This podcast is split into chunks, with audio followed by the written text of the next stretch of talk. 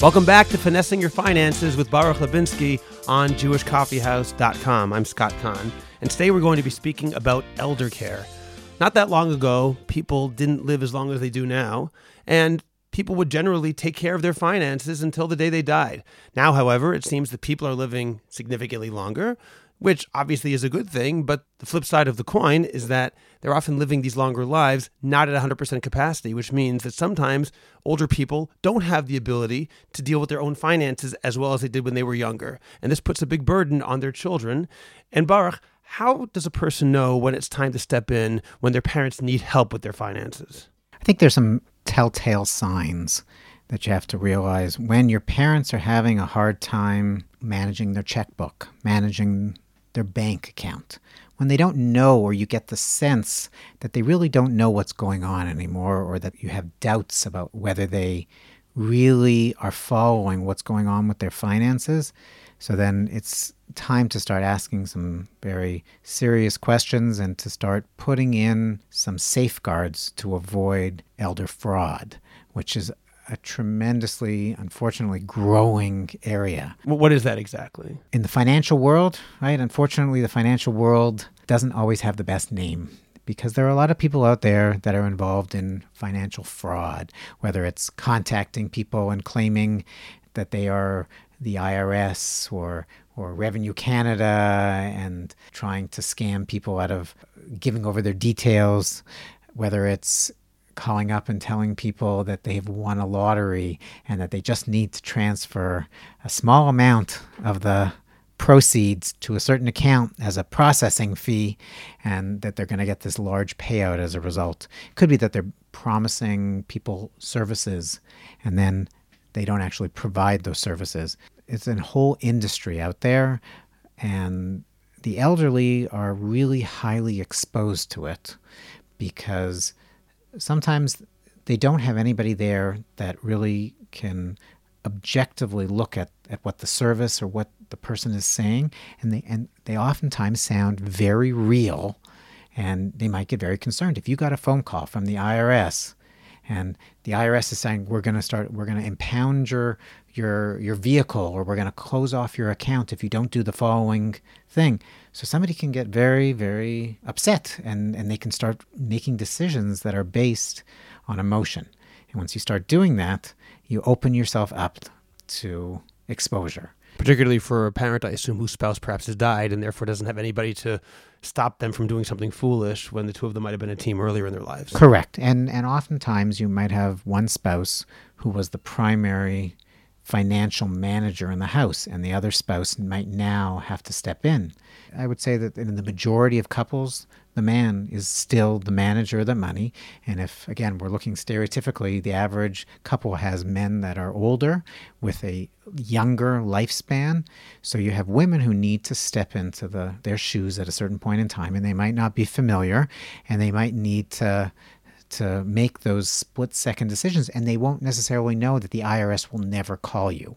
They won't know these basic telltale signs that somebody who's been dealing with your finances for the last 50 years will know and therefore that's what it really exposes them. And it could be it's something that is related to the phone, meaning that people are calling them up. It could be that somebody's like knocking on the door and is getting into their house and they're just not taking proper safeguards, right? People coming and knocking on the door and saying that there's a plumbing problem outside and they need to get into your house. And then when they're in your house, somebody who's elderly is not going to necessarily be able to protect themselves and and avoid a situation where they're either stolen or actually even physically assaulted. And obviously, fraud is an extreme case. Unfortunately, that's becoming more common. At the same time, there are much simpler situations, as you said, balancing a checkbook or paying bills.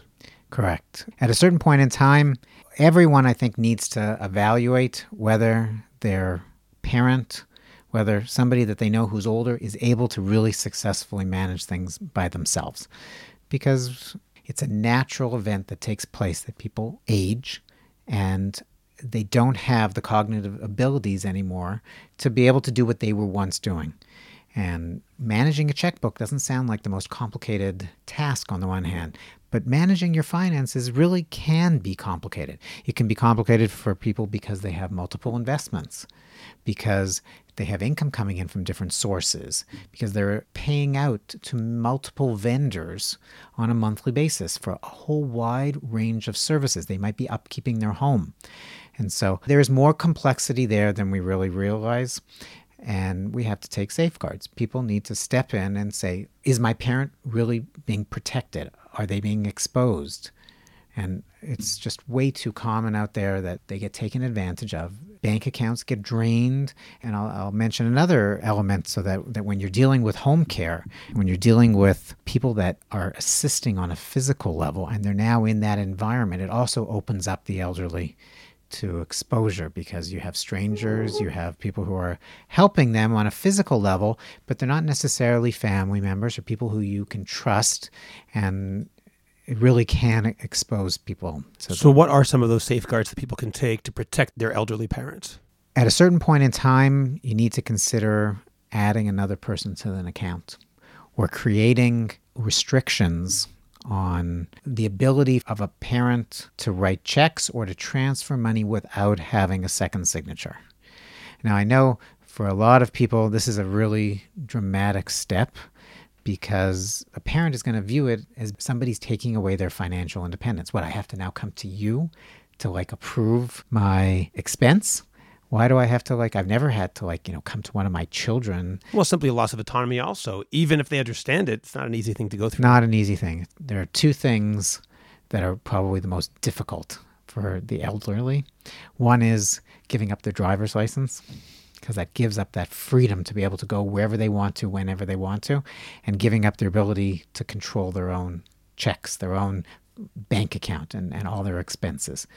But I think at a certain point in time, people really do need to breach the subject with their parent and to consider having them added to the account.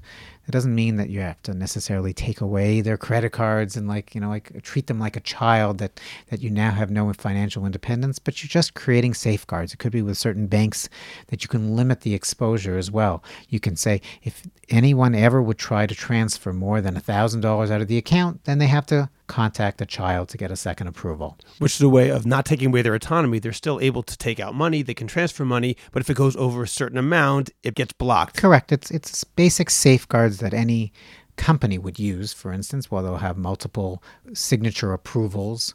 They'll have people that need to approve different levels of transactions. So also at a certain point in time you're going to do that within a family as well. And it's more and more important as people get older and they just are not able to make those decisions by themselves. Now, Baruch, tell me a little bit about this concept of the sandwich generation. Okay, Scott. So it used to be people were able to focus on one or the other side of the age spectrum. They were either, either able to focus on raising their children and the financial challenges of raising them, putting them through school, marrying them off, and then only later or at a different point in time would they have to then deal with issues related to their parents.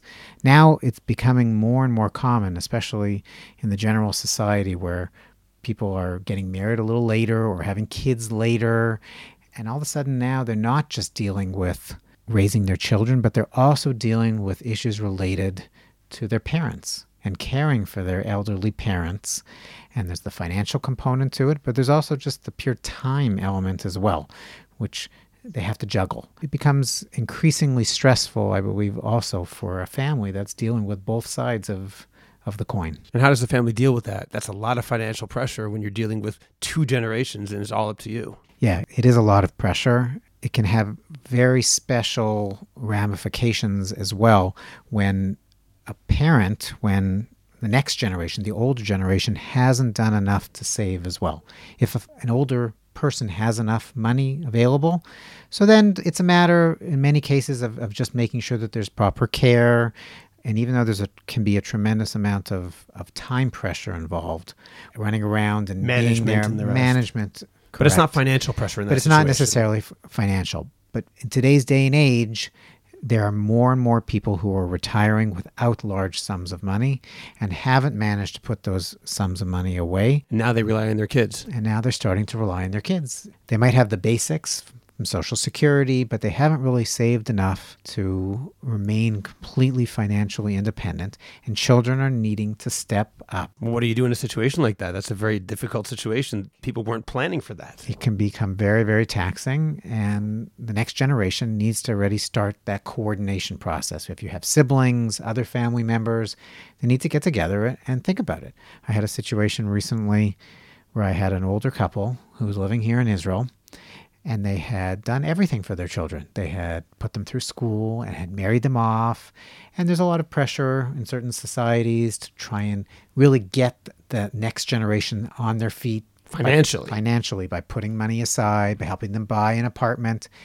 And this couple had done all of that for their children. And they had done all that for their children. And now they had created a situation where they had nothing left and they were living on literally like nothing in a poverty level. And they were now having to go to their children to have them supplement their income because they didn't have enough money to actually get through the month. And even though they were trying to find different ways of making money, they really needed to go to their children. And it can create a lot of resentment if it's not done in the right way. It can create in both directions. In both directions, 100%. Because from a parent's perspective, if they really need help and they've given everything that they have to their children, so then there's an expectation that the child is going to step up and help them, but they don't always do that. And, and the child also might think. And the child might also think, well, what, you didn't plan your whole life? You didn't like put away money? What do you, now I have to start putting away money not only for my children and trying to find a way to raise them, but also I now have to start supporting my parent it can be very, very difficult. So I assume the way to avoid that, to the degree that it's avoidable, obviously there's certain societal pressures that aren't avoidable, but to the degree that it's avoidable is making a plan. Yeah, making a plan goes a long way to helping people. Keeping the lines of communication open as well between generations is really critical and, and within the generation as well. What do you mean within the generation? Meaning the siblings themselves need to, in many cases, just make sure that they're talking and communicating and it might not be a, an equal balance. It might not be something that one can say, okay, everybody needs to put in X amount a month to be able to help because different people might be in different financial situations.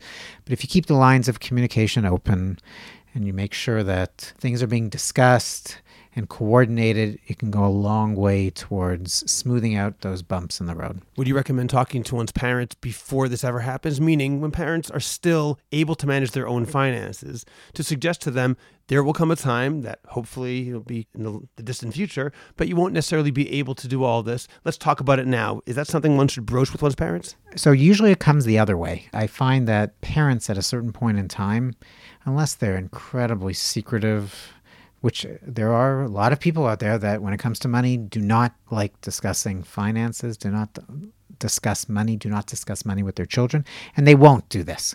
And they won't put a will together. They'll deny that that they are ever going to come to this situation where they need help or where they need to consider that that they need to plan for that time when they're not going to be around or where they're not going to be able to finance. But I think that most of the time it actually comes that a parent will realize that they have to start letting the next generation into the picture.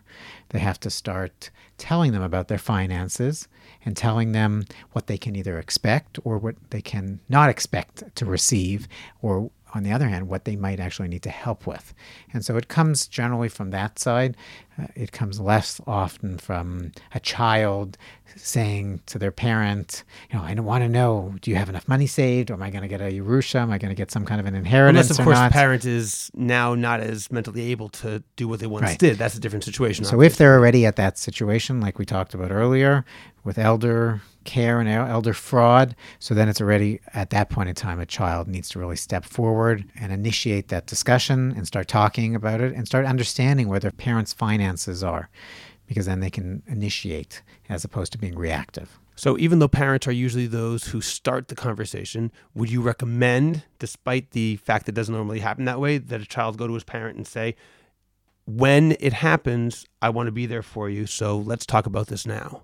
Yeah, the more information that a child has, the more that a parent feels comfortable letting them in, the easier the process will be. And they can definitely be initi- initiated. It has to be done in a very sensitive way. It's not easy for people to talk about finances, and it's not easy for multi generations to talk about their finances. Especially when talking about it is talking about the parents' needs or inabilities. Being vulnerable is is never easy to admit, and, and even if one is just approaching and considering that possibility, that's a major step. And it's not easy. Not easy at all.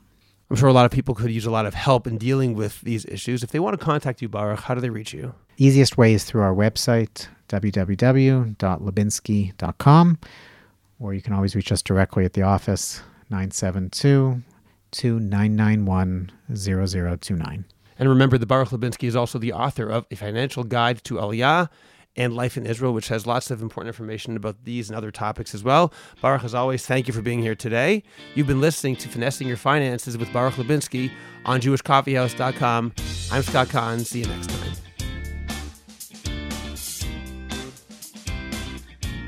Make sure to subscribe to this and other great podcasts by going to JewishCoffeehouse.com.